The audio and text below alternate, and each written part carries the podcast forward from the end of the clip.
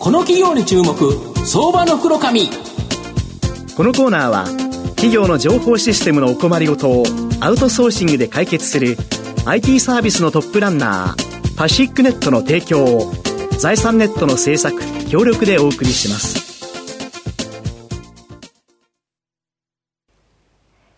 ここからは、相場の福の神、財産ネット企業調査部長、藤本信之さんとともにお送りします。藤本さん、こんにちは。毎度、相場の福の神こと、藤本でございます。よろしくお願いいたします。残念ながら今日、阪神負けてしまった。いやいや負けるというのがニュースになるっていう形なんですけど、まあ、阪神のですね、リリーフエースは、まあ、湯浅とですね、はい、あのー岩崎っていう形なんですけど、今日ご紹介するのは濁らない方の会社という形で、今日ご紹介させていただきますのが、証券コード6704、東証プライム上場、岩崎通信機代表取締役社長の木村翔吾さんにお越しいただいています。木村さん、よろしくお願いします。よろしくお願いします。よろしくお願いいたします。岩崎通信機は東証プライムに上場しており、えー、現在株価800飛び5円、1単位8万円少しで買えます。東京都杉並区の京王井の頭線の桑山駅からですね、通称の岩津、これがついた岩津通りを抜け、岩崎橋の先にですね、本社がある老舗の情報通信機器メーカーになります。ビジネス本やオシロスコープなどの計測機器、そしてデジタルラベル印刷機、これをですね、製造しているメーカーになります。まあ、御社の創業はですね、まあ、昔、今の NTT、まあ、電電公社だった頃にですね、まあ、電話の製造販売をしてたということですか？そうです。あの、戦時中はですね、うんえー、軍の無線ですとか、はい、あ通信機器、はい、これを収めておりまして、はい、戦後創業の岩崎がですね、はい、平和産業に転身するということを決めて、うん、えー、まあ、戦後の復興に黒電話を開発して、うん、えー、収めたと、うん、まあ、そういう会社です。今はですね、はい、えー、その黒電話ではなくて、うん、オフィスで使っているビジネス本、うんうんうん、これを主体に作っております。なるほど、これ、白黒この通信通信事業の中のビジネス本というのは、まあ、今後ですね、大きな成長はちょっと期待できないものの、ただ安定的な収益源になっているそうなんですが。そうですね、あのビジネス本の市場はですね、はい、もう今や成熟市場で、大きな増える期待というのはなかなかできないんですけれども、難しいですよね、日本人減ってきますしね。ただあの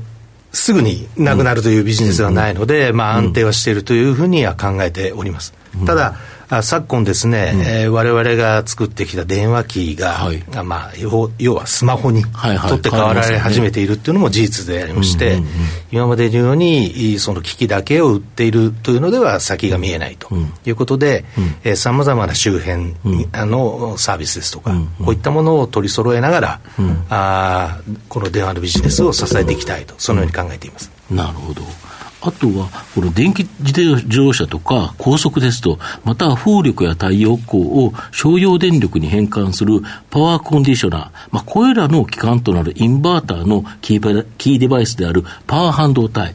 まあ、これと次世材料の研究開発には、常に御社のこの電子計測技術が必要不可欠ということらしいんですが。はい、あのーまあ、日本の戦後ですね、初めて、えー、日本でオシロスコープを、はい。えー、作ったのが。電子工学科なので、オシロスコープある、波がピヨンと出るやつですよね。はい、あのこれが、まあ、弊社であります。はい、で、えー、今申し上げられた通りで、うん、えー、パワー半導体が主流になってくるというのは、もう間違いのない時代になりました。はいでこのパワー半導体が、うん、あ出す、うん、高電圧であるとか大電流、これを正確に測らないとですねなるほど。EV の車であったり、うん。うん、原子力であったりさまざまなものが動かないということになりますので、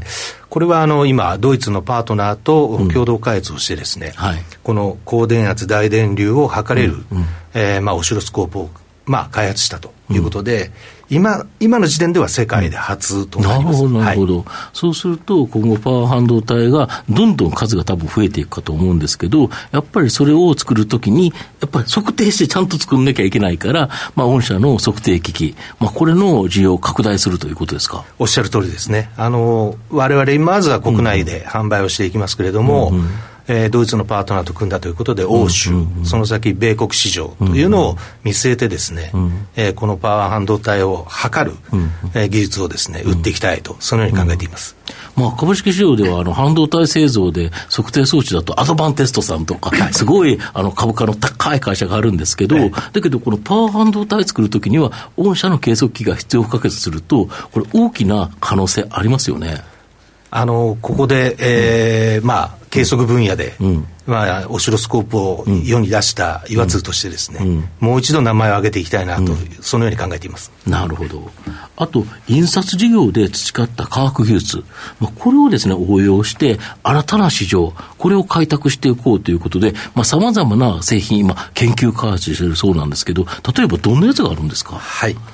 あの、印刷事業の源って言いますかね、はい。はい、技術の源はですね、化学ですね。そうですね。はいはい。ここの化学の化学反応を使った技術を活用して、まあ、印刷を作ってきました。で、えー、我々が、あ数年前から着目しているのが、えー、透明の塗料で通電をする、はい、電気を通すですね、はい、透明塗料、はい、導電塗料と呼んでますけれども、これの開発には成功しています。うん、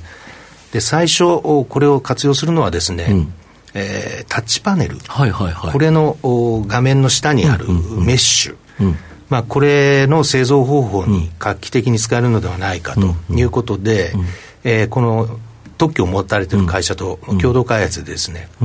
まあ、あのメッシュの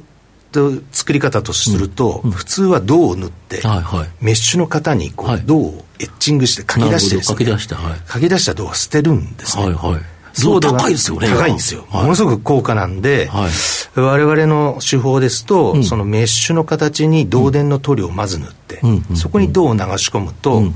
あの、まあ、静電気の関係もあってですね、その塗った上にだけ銅が残る。残るということですか。で残あ捨てる銅がないというようなエコな製法なんですね。で、これを今、実用化に向けて、えー、実用化の一歩手前まで来ているということです。でこの導電塗料をですね、うん、なんとか他に使えないかと考えて、はい、えー、今研究開発をしていますのが、うん、えー、5G、はい、この電波がですね、はい、直進性しか持たないとそうですよ、だから回り込まないから、ビルの中で、ちょっとその影になったところには電波が届かないっていうのが結構問題ですよね。ですから、窓の近くの人は、うん、Wi-Fi が使えるけれども、はいはいはい、中の人は、俺のところは Wi-Fi は来ないと。飛ばないと。こういう事態が、そうですね、もう事実起きてるんですね。はい、5G の電波だと。はい、これをフィルムに塗ったこの導電塗料の反射板でですね、はい、電波をオフィス内に拡散しようということで、今、実証実験に入っています。うんうん、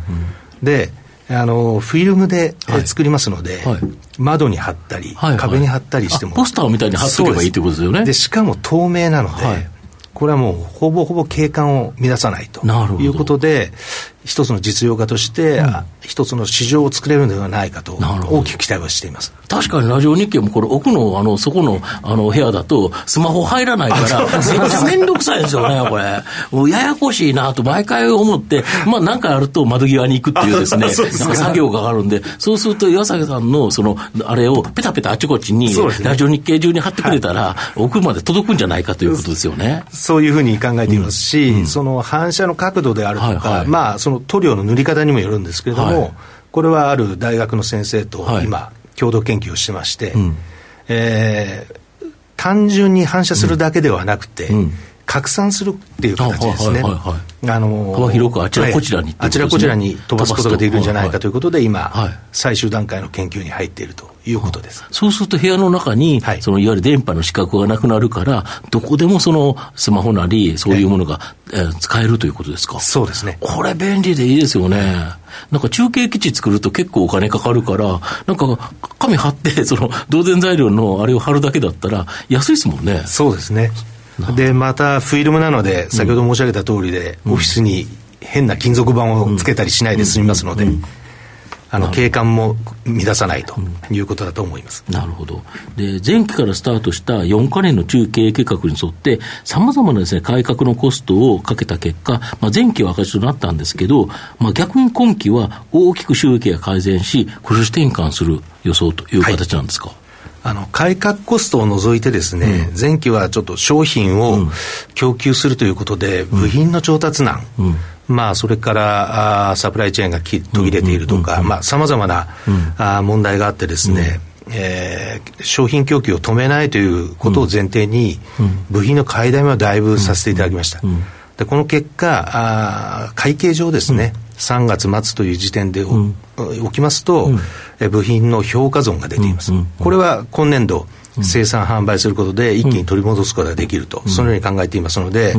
えー、今年度以降はですね、えー、中期計画の数字を全うしていきたいと、そのように考えています。なるほど。御社の今後の成長を引っ張るもの、改めて教えていただきたいんですが。はい。えー、我々は84年、今年の8月で85年を迎える企業ですけれども、えー、通信の技術、それから先ほど申し上げた計測の測る技術、それから印刷の化学の技術、これをですね、それぞれ持っています。これを一つずつ掛け合わせることによってですね、さまざまな新しい商材だったりサービス、これを生み出すことができると信じていますので、えー、まあ、この世の中の流れに応じてですね、えー、新しいサービス、商材を作り上げて、うん、えー、市場に出し、社会貢献していきたいなと、そのように考えています。なるほど。あの本業と何にも関係ない話で申し訳ないですけど、はい、私あの、生まれてあの二十歳ぐらいまであの隣の富士見ヶ丘でそうなんですか。住所も久我山2丁目だったので、はい、だから岩津通りっていうのなんかすごいなんか懐かしく 何百回通ったことかと思いますけど当時とあんまり変わってないですか？本社の本まあ、あのー、ほとんど変わってないですね。そうですか。ですから、いまだに商店街を抜けて、あサミットとかあるんですか 本社に届くという、そういう道でございます。えー先ほどの見ると、ちょっとあの宇宙開発にも、なんかそのソリュ測定ソリューションが使われてるというふうにも、本当に。あのーまあ、JAXA さんがやられている H3 ロケットのですね、はい、まあ、その、打ち上げた後の、あの、ロケットから出てくる信号を我々がキャッチをして解析をするという、ここに我々の計測の技術が使われています。はい、ありがとうございます。はいまあ、さ最後まとめさせていただきますと、岩崎通信機は中期経営計画通りに思い切った構造改革で、まあ、コストをかけたため、まあ、前期は赤字転落となりましたが、今期は V 字回復が期待できそうです。ビジネス本で安定収益を稼げるうちに、まあ、電子計測器や新規の 5G や 6G の電波反射板など、まあ、新規需要を拡大し、収益拡大の可能性追求していきます。じっくりと中長期投資で応援したい相場の福の神のこの企業に注目銘柄になります。今日は証券コード6704東証プライム上場岩崎通信機代表取締役社長の木村翔吾さんにお越しいただきました。木村さんありがとうございました。ありがとうございました。藤本さん今日もありがとうございました。企業の情報システムのお困りごとをアウトソーシングで解決する IT サービスのトップランナー。東証スタンダード証券コード3021パシフィックネットはパソコンの導入、運用管理、クラウドサービスからデータ消去、適正処理までサブスクリプションで企業の IT 部門を強力にバックアップする信頼のパートナーです。取引実績1万5000社以上。東証スタンダード証券コード3021パシフィックネットにご注目ください。この企業に注目、相場の袋紙。このコーナーは企業の情報システムのお困りごとをアウトソーシングで解決する IT サービスのトップランナーパシックネットの提供を財産ネットの制作協力でお送りしました。